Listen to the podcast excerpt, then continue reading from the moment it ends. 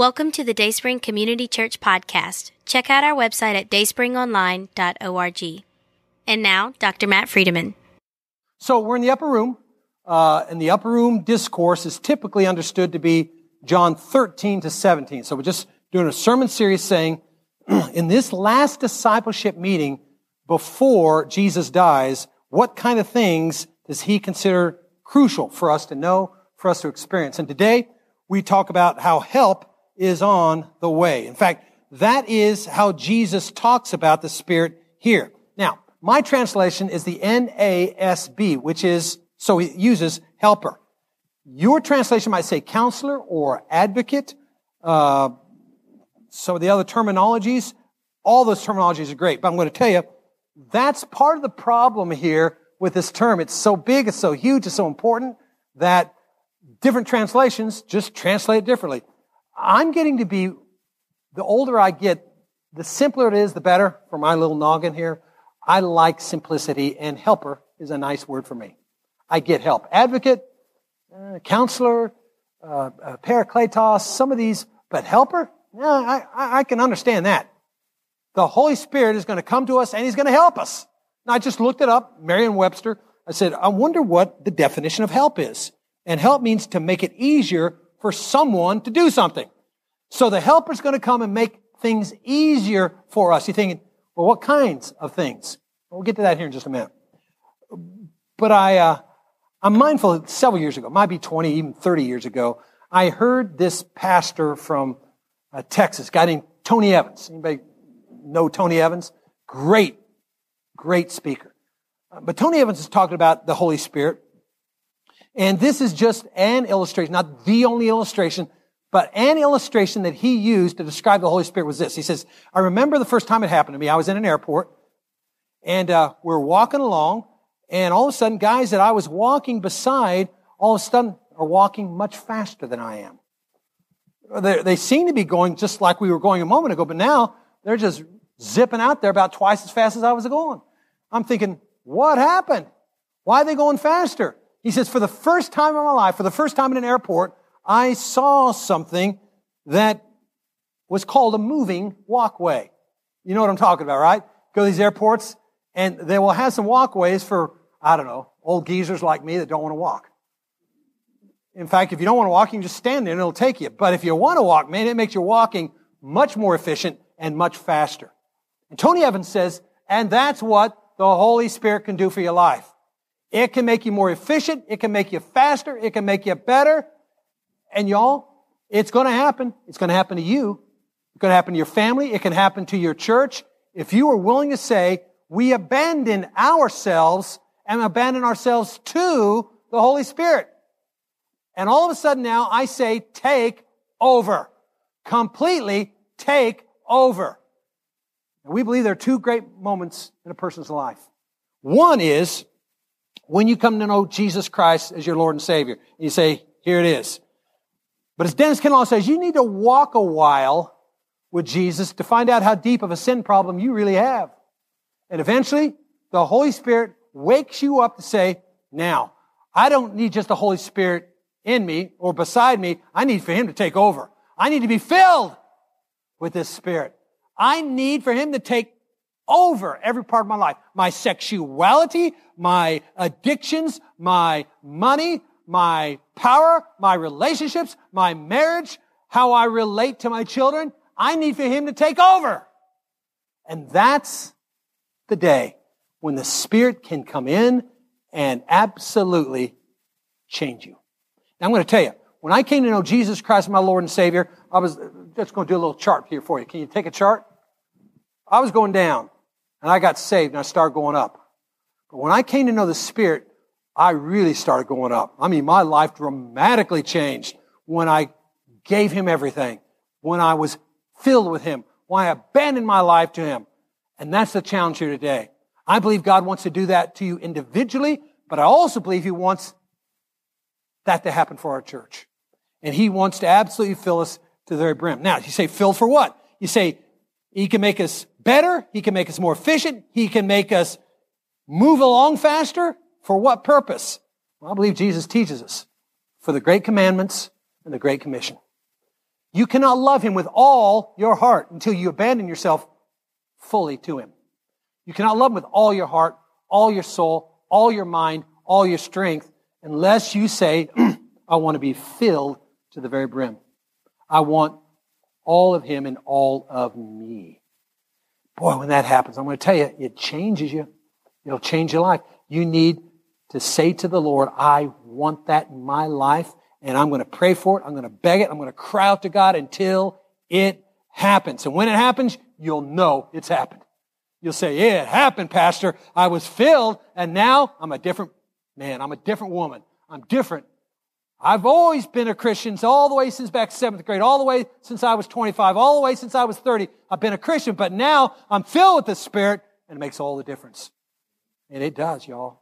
I'm just going to tell you it does. He wants to fill you so that he can be your helper in a dramatic way. So the Great Commission, I want you to go make disciples. And boy, your life will be fruitful spiritually when you abandon yourself to him. I'm going to love him with all I've got. And I'm going to love my neighbor as I love myself. Oh my goodness. Think about this, y'all.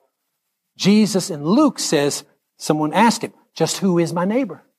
Well, glad you asked. Let's talk about it. Man's going down a highway and all of a sudden gets beat up. By the way, it's called the Bloody Pathway. 18 miles from Jerusalem to Jericho. 18 miles called the Bloody Pathway. And one guy got beat up, got beat up good. And here comes a pastor. He says, nope, don't got time. Got services to make. This meant never be late for church service. Then comes a worship leader. And he stops, looks and says, no, I can't. I got to lead music for the guy that just was ahead of me. I got to I got to get going. They didn't have time to help the guy. And then the hated race guy came called the Samaritan. And the Samaritan looked and it moved him. Now, I don't know if he was full of spirit or not, but I can guarantee you the first two guys weren't. And the Samaritan had something of the Spirit on him or in him or through him, had some touch of the Holy Spirit that caused him to stop, look and say, I, I don't care if this is the bloody pathway. I don't care if gangsters could get us both. I don't care if I could get killed for this moment. I am going to respond to human need as I see it. And he did. You cannot love God with all your heart. You cannot love your neighbors. You love yourself. And you cannot fulfill the Great Commission like He wants you to until you are full of the helper. So get full of Him. Make that cry out to Him until it happens. Cry out to God and get full of that helper. Get full of that spirit. Second thing is this. This spirit convicts. Verse 8. And he, when he comes, will convict the world concerning sin and righteousness and judgment. Now, I've been here in Jackson, Mississippi, in the ministry in Jackson, Mississippi for 32 years.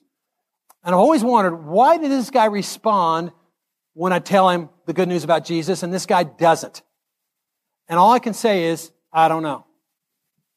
What I think I can say is, but I know the Spirit's working on both of these guys, and this guy's turn today to say yes to Jesus. That the Holy Spirit brings people to conviction. Have you ever thought about this when you evangelize? It's actually four against one. Father, Son, Spirit, and you against the one getting evangelized. Bring it on! I like those odds. One on one, I might be scared. Four on one, I got a chance here. Particularly when the other three are God. I got a chance here. So sometimes I plant a seed. Sometimes I harvest a soul. I don't know which is which. All I know is I really had very little to do with it. The Spirit of God was convicting that person's soul. He is convicting this person. He's not ready yet. He's convicted this person and he is ready. So I'll harvest this and I'll continue to plant seeds and pray for this. But Jesus, I want you to know this Spirit of Jesus, this Holy Spirit, the convicting Spirit is at work. N.T. Wright, great biblical scholar and pastor, tells this story about a friend who's an archbishop. He said uh, this archbishop was hearing the confession of sin from three hardened teenagers. And they were coming in and it was a joke to them. They decided, hey, let's go in and have some fun with the archbishop. Yeah, let's go in and, and confess sins that we haven't even done. And then we'll just, we'll, we'll run out laughing. And so there were three of them. And one came in and did that long list of ridiculous and grievous sins he hadn't even committed. It was all a joke to him. He ran out laughing. Second kid came in and, uh, Bishop just played along with him. He, uh, he confessed all these sins the archbishop knew full well he hadn't committed, and he was laughing all the way through it. He got up, went out laughing. The archbishop said, well, maybe we'll do a little something different for the third one. So the third one came in, and he too, the third prankster, just started saying, hey, this is what I've done, this is what I've done, this is what I've done, this is what I've done. And the archbishop stopped and says, young man, you confess these sins. Thank you. Now, I want you to do something to show your repentance. And the kid was thinking, hey, this will be even a better story because I don't want to do just what the other two guys did. This will even be better. Okay, okay. What do you want me to do, Archbishop? Well, the Archbishop said, I want you to walk up to the far end of the church. I want you to look at the picture of Jesus hanging on the cross. I want you to look at his face, the face of Jesus bleeding on the cross. And I want you to say to him three times, you did all that for me. I don't care that much. I want you to do it three times. Go. So the boy went out grinning, went down the aisle of the church, went all the way to Jesus on the cross. He looked up into the picture of Jesus, looked up into the face of Jesus, and he says, You did all that for me? I don't care that much. You did all that for me? I don't care that much. But he couldn't get the third one out because he broke down in tears. The archbishop that was telling that story says, I know the story's true because I was that third boy. Y'all, there's something about the cross. No question about it. There's something about the cross. But at the end of the day, the cross is just a Roman piece of torture. But the Holy Spirit brings a conviction through the cross into our lives. The Holy Spirit brings a conviction of Jesus' suffering into our lives. The Holy Spirit brings a conviction that if you know Him today, you know about that conviction because it brought you here to the point of saying, I am a Christian because of that Jesus on that cross through the revelation of the Holy Spirit. Truth would be the third thing this morning. Verse 12, I have many more things to say to you, said Jesus, but you cannot bear them now. But when he, the Spirit of truth comes, he will guide you into all the truth. I want to talk about two of those terms here today. Truth and guide. Three times in the upper room discourse, Jesus describes the third person of the Trinity as the Spirit of truth. So apparently it's an important term. Spirit of truth, Spirit of truth, Spirit of truth. And I've wondered, why? Uh, we always talked about this already in the upper room discourse because it's come up before now. Spirit of truth. Why not spirit of joy? Why not spirit of love? Why not spirit of faithfulness? Why did Jesus choose the term truth to describe the third person of the Trinity and his impact on our life? Why spirit of truth? And I got to confess you, I don't know. But I have to wonder this that Jesus knew we'd always have a problem with truth. We'd always have a problem with the true. by that I mean this. In chapter 18, cynically, Pilate, the man in power in this part of the world, would look at Jesus and say, Yeah, what is truth? Didn't take long for that to happen. I'm thinking about the word truth right now. Merriam Webster's Word of the Year in 2006. They have, didn't even know it. They had Words of the Year. Word of the Year in 2006 is usually a new word, something that's kind of caught on. And so when it catches on, they decide to put it in the dictionary. And the word for 2006 was truthiness. Truthiness. Stephen Colbert got it going apparently. Truthiness. And truthiness is this. The quality of seeming or being felt to be true even if it's not necessarily true. But we feel like it ought to be true. That's truthiness. We feel like it should be, even if it's not. We have the current term fake news, which speaks volumes, doesn't it? Oxford Dictionary is just named post-truth as its word of the year. In response to Oxford Dictionaries, Time said, all right, we're going to do a whole issue on this. So it's April 3rd, 2017 cover said, is truth dead? In 2018, you remember New York Mayor, former New York Mayor Rudy Giuliani claimed truth isn't truth during an interview with Chuck Todd on NBC. And then we all remember President Clinton, who back in 1998 existentially pondered what an attorney's definition of is is as it deals with my sexual transgressions. We've got a problem with truth. We had it all the way back to the time of Pilate. We have the problem today. That's why Jesus says, hey, he's the spirit of truth. And in an age where you have problem with truth, the spirit's going to be there wanting to fill you so that he can use you in a culture of truthiness. And that's why I think Jesus said, Spirit of truth. Listen, if we're going to live in this culture, and we are, we're going to live here. He doesn't just need for us to be salt and light. He needs us to be true salt and true light. He needs for us to accept Him as capital T true and live out our lives. And we're going to have to recognize some things are true and some things are not true. And even if you decide, hey, I'm on top of the building right now, and I declare there is no such thing as a law of gravity, you can say it, but my tall recommendation is don't jump.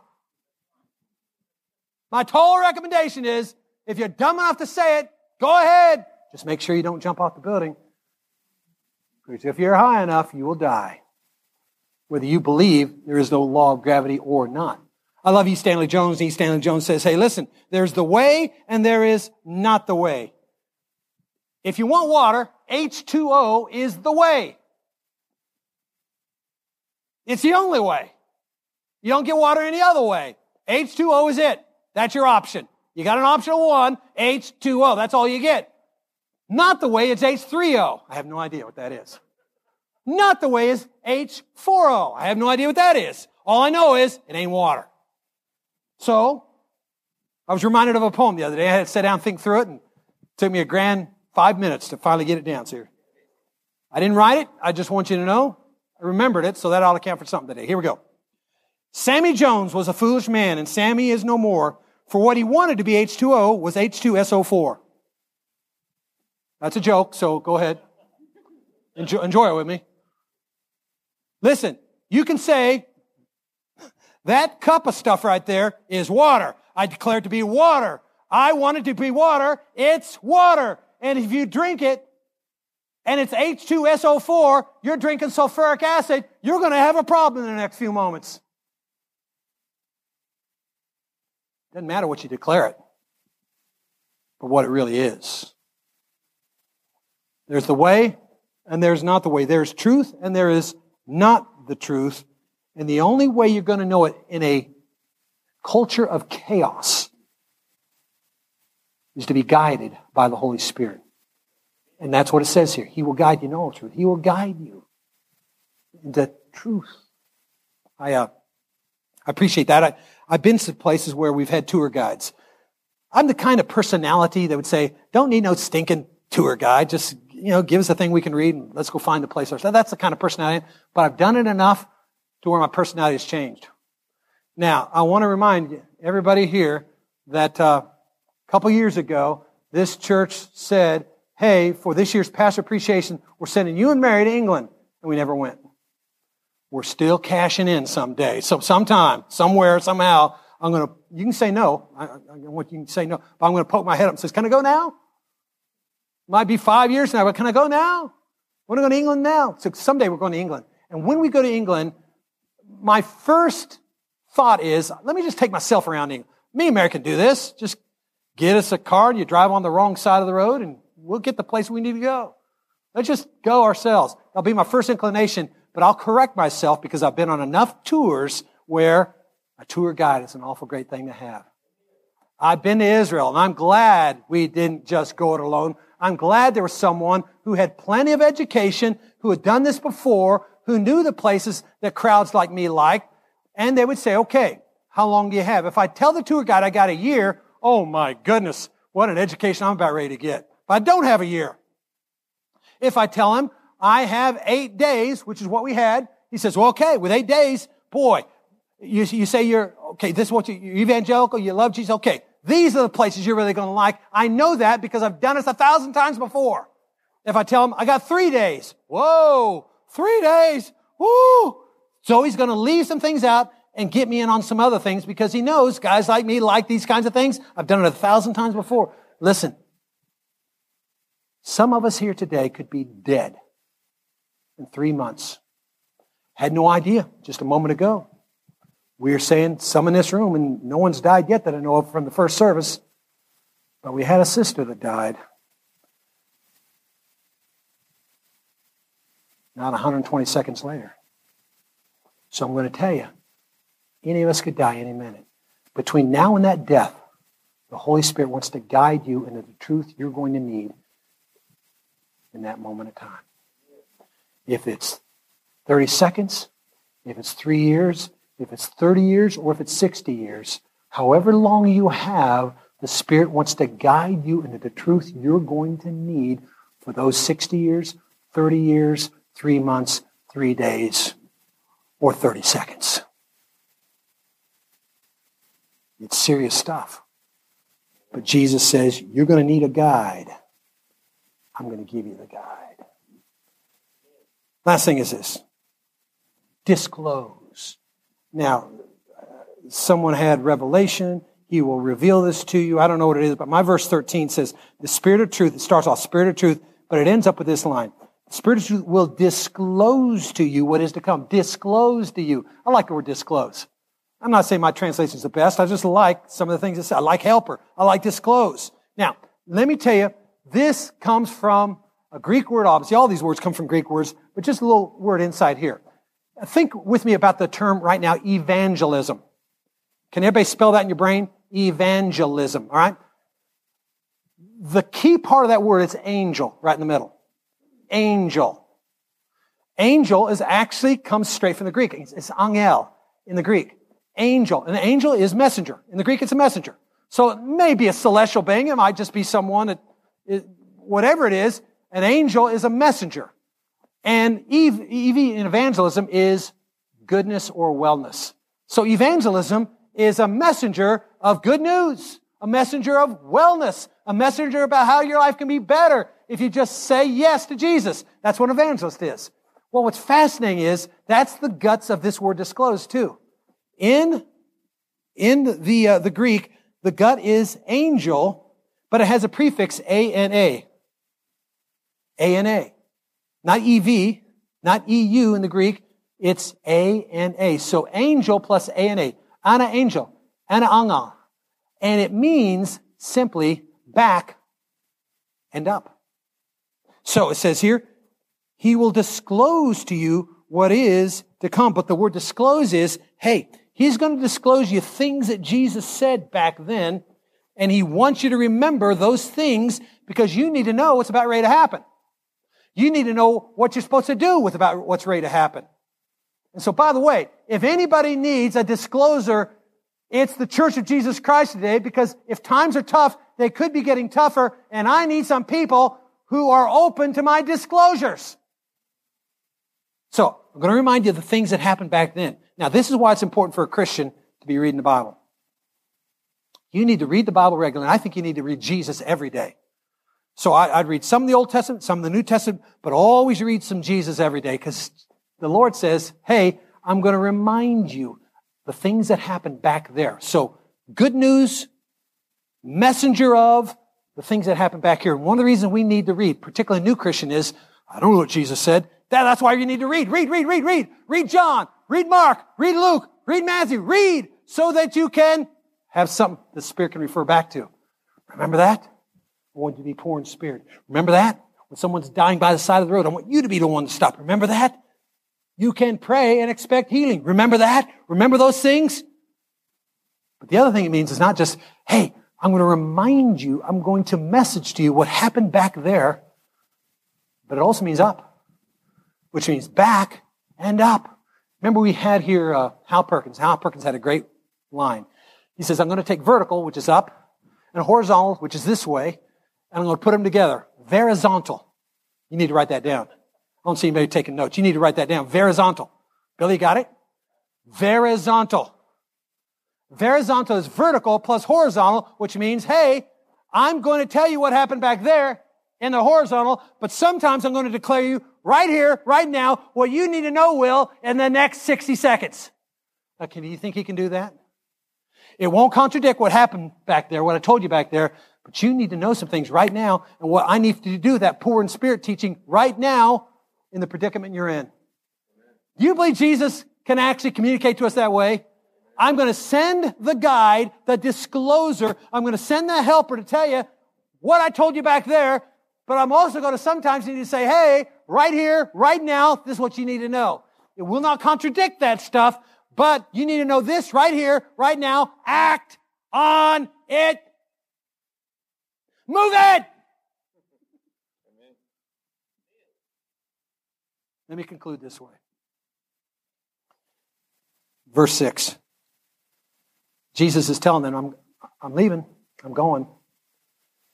I got to go so that this helper can come. I'm leaving. I'm going. Verse 6 But because I've said these things to you, sorrow has filled your heart. But 50 days and some change from now, sorrow will no longer fill your heart. I will fill your heart. The helper will fill your heart. The guide will fill you to the very brim. It's about ready to happen. 52, three days from now, I'm about ready to fill you. And from that moment on, life will never be the same around here. And if he could say that to the disciples back then, I want you to know he's saying it to you today. Abandon yourself to me. Let me fill you to the very brim. And watch to see what's going to happen. Jesus, do it. Spirit of the living God, do it. Breathe on us, breath of God. Fill us with life anew, that we would love what you love, and that we would do what you would do. In the name of the Father, and the Son, and the Helper Spirit, we pray. Amen, amen, and amen. God bless you, Dayspring. Thank you.